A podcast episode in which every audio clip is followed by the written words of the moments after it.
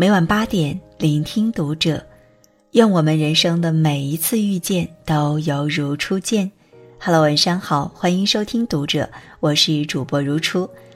那今晚如初要和你分享到的是来自作者杜兰君的文章：和正能量的人在一起，就是最好的养生。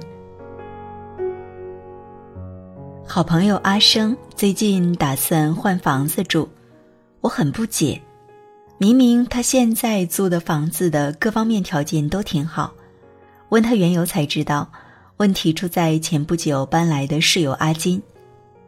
阿金刚搬进来时是一个挺友好客气的人，但逐渐熟络之后，他每次和阿生聊天，十有八九是工作与生活上的各种不顺。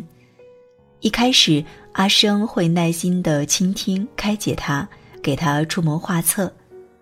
但渐渐发现，阿金口中的不如意、受委屈，很多时候只是从自己的利益角度去看待事情，把过错都归咎到他人身上。他经常会在睡觉的时间来找我抱怨，完全不考虑已经影响到我的正常生活。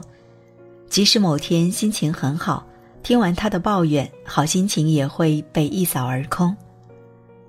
从阿生闷闷不乐、还带点倦态的神情中，能看出他前段时间过得很煎熬。正如切斯特顿说的那样，悲观主义像鸦片一样，是一种有毒的物质。虽然有时可以入药，但绝对不能当饭。当身边有个负能量满满的人，有再好的房子也开心不起来。总是抱怨的人，说到底是自私的。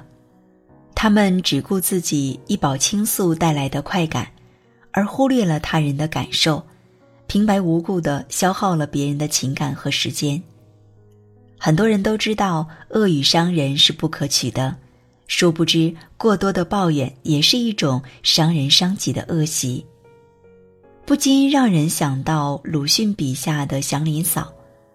祥林嫂是个可怜人，她的遭遇也让人同情。但他为此只有抱怨，他逢人就诉说儿子遭狼衔走一事，人们一开始对他是同情，慢慢就讨嫌，还加以奚落，最后落得人人讨厌的下场。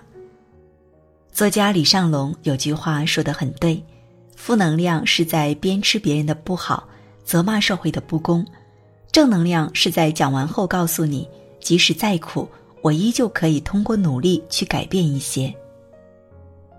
生活中每个人都会有不如意的时候，一次两次的抱怨是可以理解的，谁都需要发泄，但抱怨并不会解决任何问题。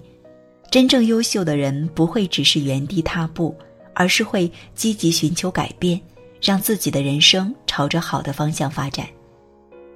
阿生决定搬走是明智的，不与消极的人纠缠，让自己从抱怨的泥沼中脱身出来。才能给快乐、健康的因子腾出更多空间。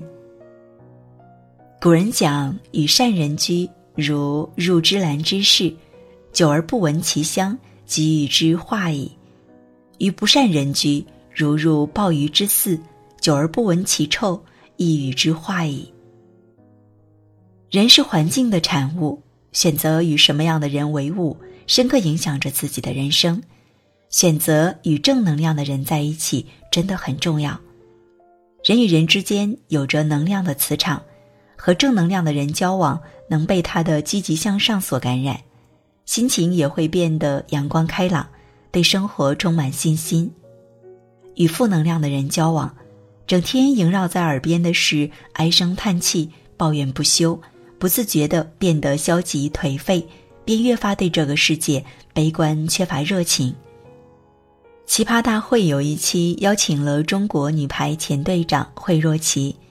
节目期间，高晓松问她：“是不是顶级的运动员在台上都不紧张？”惠若琪说：“你们看的人紧张，我们打的人反而不紧张。我们在比赛中会控制自己的情绪，传递给队友的一定都是正面的信息。”郎平教练经常说。当你的一个表情或者一个动作很消极的话，你会影响身边的人，队伍之间相互影响，整体气势就会降下来。